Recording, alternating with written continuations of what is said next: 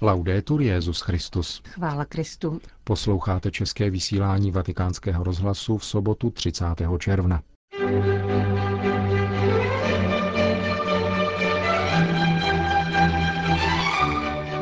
Benedikt XVI. přijal na audienci metropolitní arcibiskupy, kterým včera předal Pália. V druhé části pořadu uslyšíte otce Richarda Čemuse, jehož promluvu ke 13. neděli v mezidobí jsme odložili vzhledem k páteční slavnosti svatých Petra a Pavla. Příjemný poslech od mikrofonu přejí Milan Glázer a Johana Bromková. Zprávy vatikánského rozhlasu. Vatikán.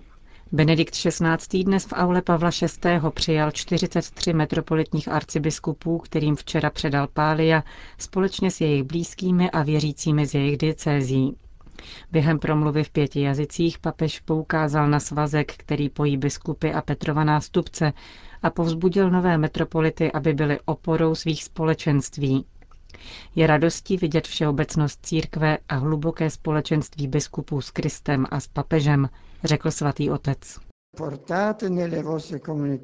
Neste svým komunitám zkušenost intenzivní spirituality a autentické evangelní jednoty prožité v těchto dnech, aby se dotýkala srdcí věřících, odrazila se v celé společnosti a zanechávala stopy dobra. Benedikt XVI. ujistil metropolity o své stálé modlitbě za to, aby mohli radostně a věrně plnit biskupskou službu, budovat tak v lásce svá diecézní společenství, být jim oporou při dosvědčování víry a s rostoucím nadšením poukazovali na setkání s Kristem. Vatikán. Ve čtvrtek 28. června pořádala Vatikánská banka Den otevřených dveří pro všechny novináře. Její generální ředitel Paolo Cipriani nejprve objasnil strukturu a činnost této peněžní instituce a zodpověděl otázky žurnalistů. Není přesné, řekl v úvodu Cipriani, hovořit o Vatikánské bance, protože Institut pro náboženská díla, jak se nazývá, je peněžní instituce, jejímž smyslem není vytvářet zisk, neinvestuje do spekulativního sektoru a jiné banky si u ní nemohou otevřít účet. Institut pro náboženská díla má 112 zaměstnanců a několik externích právních poradců. Dále 33 tisíc otevřených účtů a majetek 6 miliard euro. Institut má vztahy se 150 zeměmi a mimo Vatikán nemá žádnou filiálku. 77% uživatelů je v Evropě a 60% peněžního objemu je spravováno v euru. Klienti jsou přijímáni na základě přísných kritérií. Jsou to vatikánské úřady, nunciatury, řeholní řády, farnosti a diecéze, velvyslanectví při svatém stolci, ale také kněží i lajci zaměstnaní ve Vatikánu. Vatikánská banka nemá kódované ani anonymní účty a nemá otevřeny účty v žádných bankách či zemích daňových rájů. Existuje také nevelká zlatá rezerva uložená ve Federal Reserve v New Yorku, sdělil ředitel Cipriani. Dodal také, že investice nepřesahují 5% celkového majetku a nemají za účel vytvářet zisk. Zvláštní úřad dozoru finančních operací, který začal fungovat 1. dubna loňského roku, poskytuje všem zahraničním subjektům potřebná vysvětlení o finančních operacích, včetně těch, které proběhly před jeho vznikem, tedy před 1. dubnem 2011, kdy Vatikán zavedl mezinárodní pravidla proti recyklaci, která přijal svatý stolec na základě dohody s Evropskou unii roku 2009. Benedikt XVI. navštíví na podzim italské mariánské poutní místo Loreto. Vatikán potvrdil zprávu tamního arcibiskupa Monsignora Tonučiho, podle níž papež přijede 4.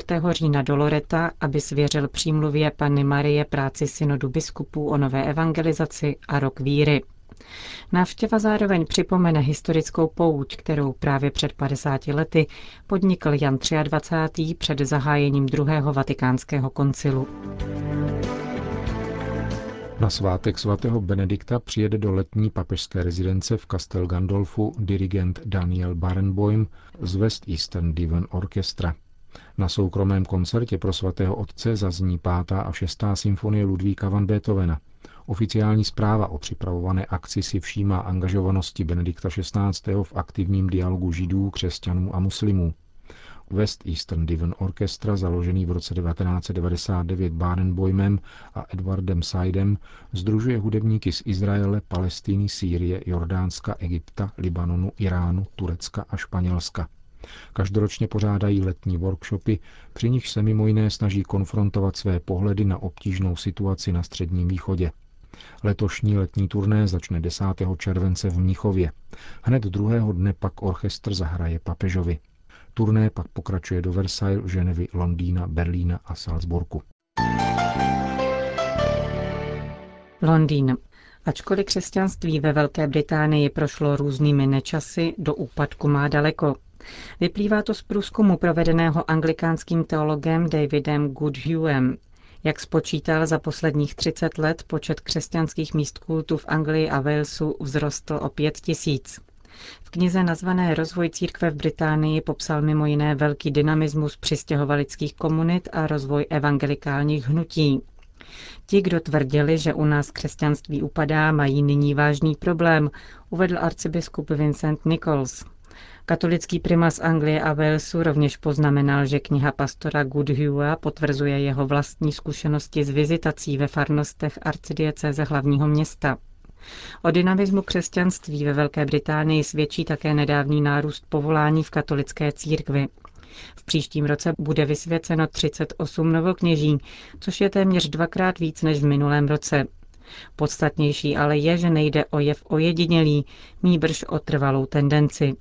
Nejvýrazněji je dosvědčuje diecéze Southwark u Londýna, která má dnes 26 seminaristů, zatímco v roce 2005 jich měla sotva 10. Situace se změnila, když biskup zahájil zvláštní pastoraci povolání. Začalo se pravidelnými modlitbami růžence a adoracemi před nejsvětější svátostí na úmysl povolání ve všech farnostech. Pro budoucí seminaristy vznikla zvláštní skupina Quo Vadis. Výsledky na sebe nenechali dlouho čekat. Podobně je tomu s povoláními do ženských řeholí. Za poslední tři roky se počet novicek v Anglii a Walesu zvýšil téměř trojnásobně, z 6 na 17. I v této oblasti lze mluvit o trvale vzestupné tendenci, dodává sestra Kathy Jonesová, zodpovědná za Centrum pro povolání. Dosvědčuje to také letošní den otevřených dveří. Do klášterů se přišlo podívat 30 mladých žen. Něco podobného jsme tady nezažili už 30 let, říká anglická sestra z řádu na nebevzetí Pany Marie. Konec zpráv. Talita Kum. Tak nazval otec Richard Čemuc svou homílii ke 13. neděli v liturgickém mezidobí. Mladý může, starý musí, říkával můj otec při zprávě o nějakém úmrtí. Ano, mladý může. A přesto se se smrtí mladého člověka těžko smiřujeme. Jeví se nám jako nepřirozená, násilná a nespravedlivá. Jak to může Bůh dopustit? Ta otázka se přímo nabízí a přechází v pochybnosti o samotném Bohu. Bůh a smrt to nejde dohromady. Ďábel a smrt naproti tomu ano. Kniha moudrosti přece praví, Bůh neudělal smrt a nelibuje si, když hynou živí, ale všechno stvořil, aby to bylo. Vždyť Bůh stvořil člověka k nesmrtelnosti. Udělal ho jak obraz vlastní přirozenosti. Ale ďáblovou závistí přišla smrt na svět. Zakusí ji ti, kdo jsou v jeho moci. Ve starém zákoně víra v zmrtvých stání ještě nepřevládla. Posmrtný život si židé představovali jako jakýsi stav mezi životem a smrtí v nehostinném místě. Něco jako říši snů, Hades. Ve srovnání s takovou hrůzou je představa ateistů, že po smrti není vůbec nic, že smrt anuluje existenci jako takovou, vlastně docela přijatelná. A přeci jsou lidské bytosti, které zakoušejí hrůzu Hades, peklo, už zde na zemi. Setkal jsem se s takovým člověkem pomši svaté před chrámem.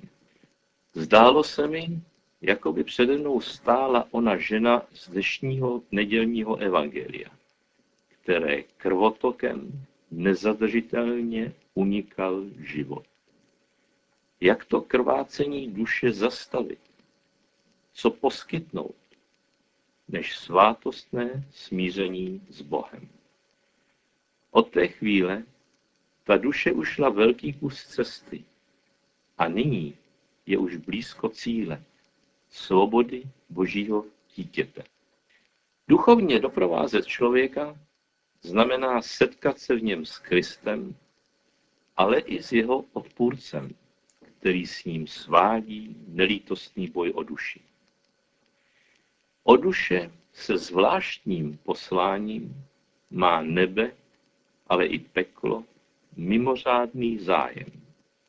To, co se oné duši přihodilo, vynucovalo otázku, jak velká může být míra utrpení, kterou Bůh dopustí a člověk je schopen unést. Připomíná-li apoštol Pavel Korintianům, že Kristus, ačkoliv bohatý, stal se pro vás chudým, abyste vy zbohatli z jeho chudoby, nemyslí tím peníze, ale plnost života, o který se Boží syn s námi dělí.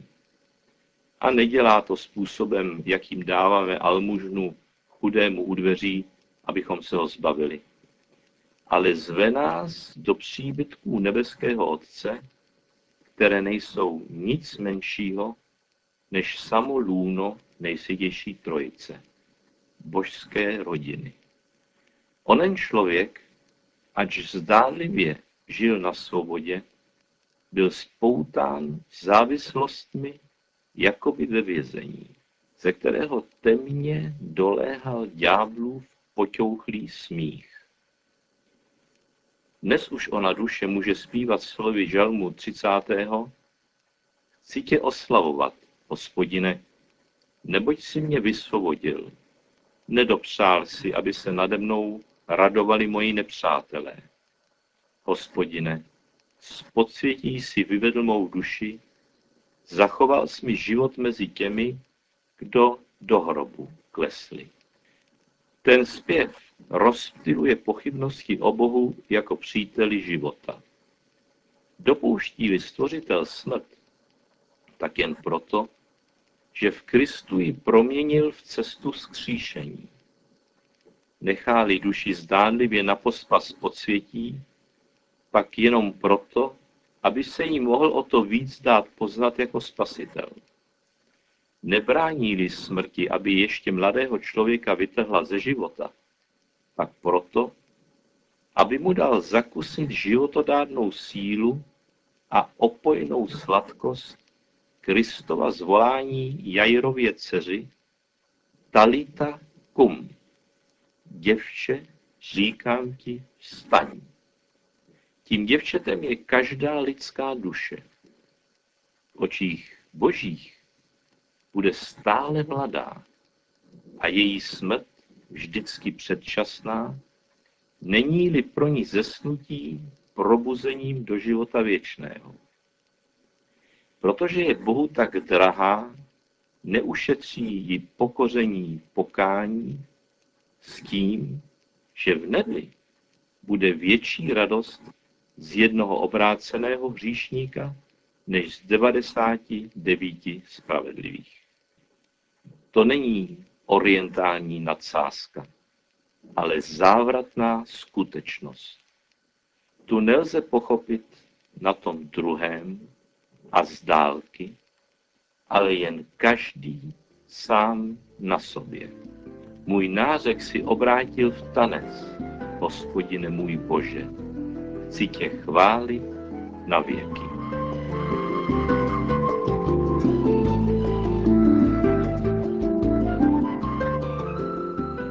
Hovořil otec Richard Čemus. Končíme české vysílání vatikánského rozhlasu. Chvála Kristu. Laudetur Jezus Christus.